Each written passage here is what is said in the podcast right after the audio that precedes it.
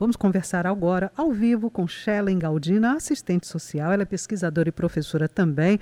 Professora, bom dia. É um prazer recebê-la aqui no Jornal Estadual. Beth Menezes e Raio Miranda conversando com a senhora a partir de agora. Então, vamos falar um pouquinho avanço. Que avanço foi esse significativo da Lei Orgânica da Assistência Social? Qual a importância dela também na atualidade? Bom dia. Bom dia, bom dia a todos os ouvintes da Rádio Tabajara. Bom, hoje foi promulgada há 28 anos a Lei Orgânica da Assistência Social. A LOAS, como nós geralmente chamamos, trouxe vários avanços no sistema de proteção social brasileiro porque até então a assistência social era tida como algo que era filantropia, como algo que era um favor que o gestor fazia, e a partir da Constituição Federal e posteriormente da promulgação da Lei Orgânica da Assistência Social em 1993, a gente passou a ofertar um modelo de direitos sociais articulados no formato de política pública, tal qual nós temos a política de saúde e a política de previdência. Aliás, é válido destacar que saúde, previdência e assistência fazem parte do mesmo rol de direitos, que é a Seguridade Social. Sendo que a assistência social ela é voltada para aquele público, para aquelas pessoas que estão em situação de vulnerabilidade social, em situação de pobreza, seja temporária ou seja permanente. Então, a LOAS ela traz avanço porque ela articula os benefícios sociais para esse público, os serviços, é, os equipamentos sociais disponíveis, por exemplo, além de acessar um benefício, tem também uma casa de acolhida para pessoas em situação de rua. Então, isso eleva a proteção social do nosso país e rompe com aquele modelo tradicional da filantropia e do clientelismo. Então, a, o direito social, o direito à assistência, ele não é algo mais que depende de gestor A ou B ser bom. Ele passa a ter claramente definido os critérios, como acessar e de que maneira vai ser abordada essa política, seja aquela pessoa que está em situação de trabalho infantil, seja as pessoas que estão em casas de acolhida, em casas de passagem, seja os próprios programas de transferência de renda, aí a gente pode citar o programa Bolsa Família e o Auxílio Brasil também, até o auxílio funeral, que é para aquelas famílias que não têm condições né, de enterrar um ente querido.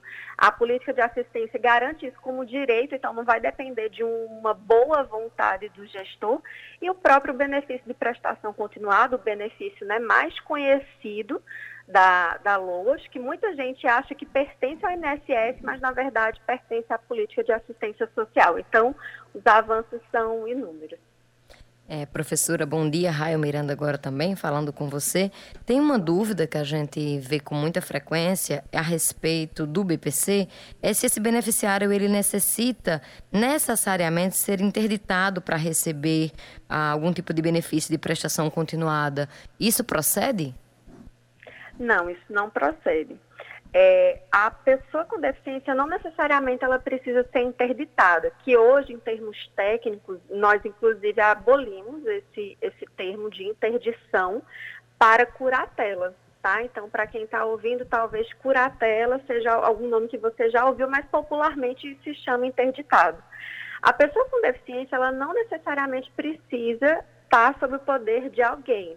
Ela pode muito bem é, não ter essa curatela, porque a curatela ela é mais voltada para deficiências que são mentais, deficiências que são muito incapacitantes, o que não, há, o que não cabe em todas as pessoas com deficiência. Então, não necessariamente precisa ser interditado. E uma outra coisa que muita gente pensa que precisa de advogado para acessar o BPC. E não, tá? Não precisa de um advogado. Basta ir ao CRAS, o Centro de Referência da Assistência Social, passar por uma avaliação com o um assistente social e a partir daí ter o agendamento no INSS, que vai passar por outro assistente social e um médico perito. Justamente. E a pessoa com deficiência que recebe o benefício que foi criado pela Lei Orgânica de Assistência Social, ela pode ainda exercer alguma outra atividade profissional, por exemplo? Boa pergunta. É, realmente essa é uma dúvida também muito comum.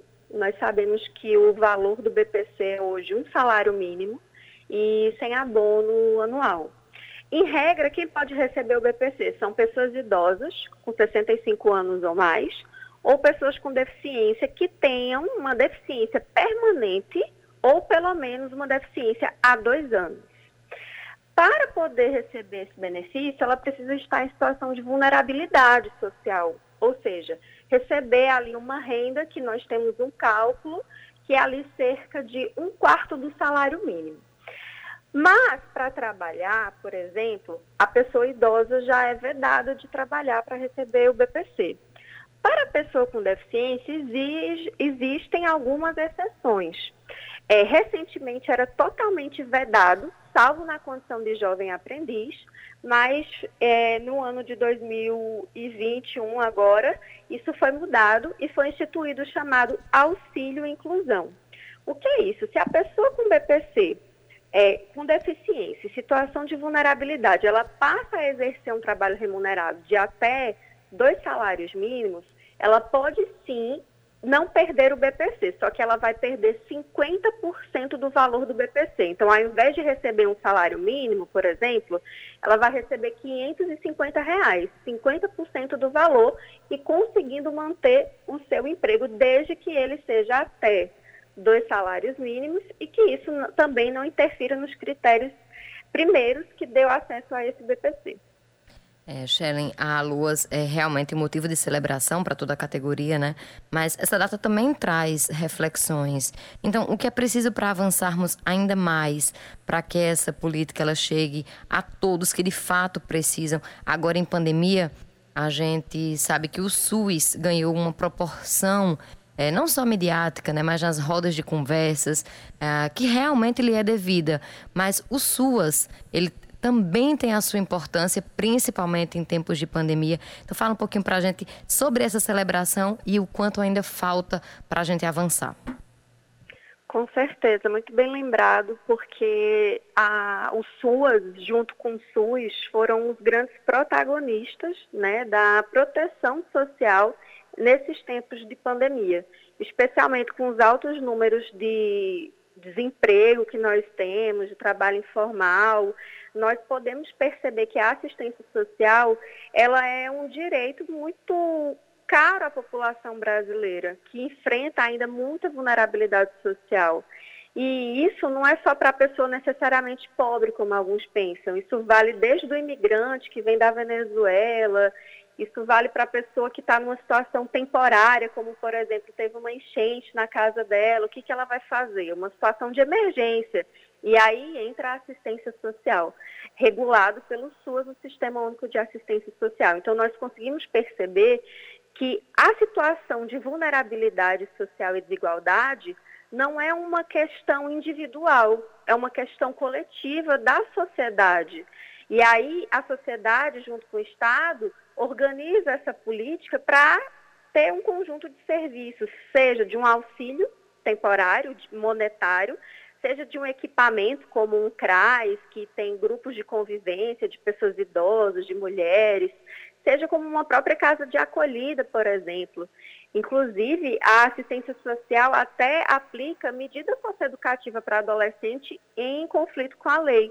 Então, a perspectiva da assistência é enorme e ainda a população precisa conhecer melhor, precisam ser divulgados esses serviços, mas o que a gente precisa é, obviamente, é celebrar esses avanços, mas apontar os desafios que está especialmente na parte do orçamento, do financiamento.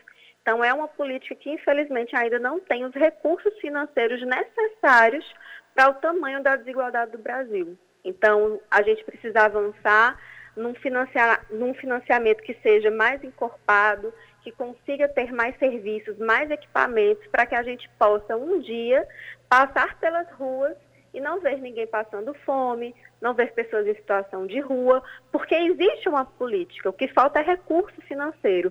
Porque se nós tivéssemos financiamento suficiente para assistência social, nenhum de nós veríamos pessoas em situação de rua, em situações degradantes. Sem dúvida, e justamente para implementar essas políticas públicas né, de assistência social, o papel do assistente social é preponderante, é indispensável.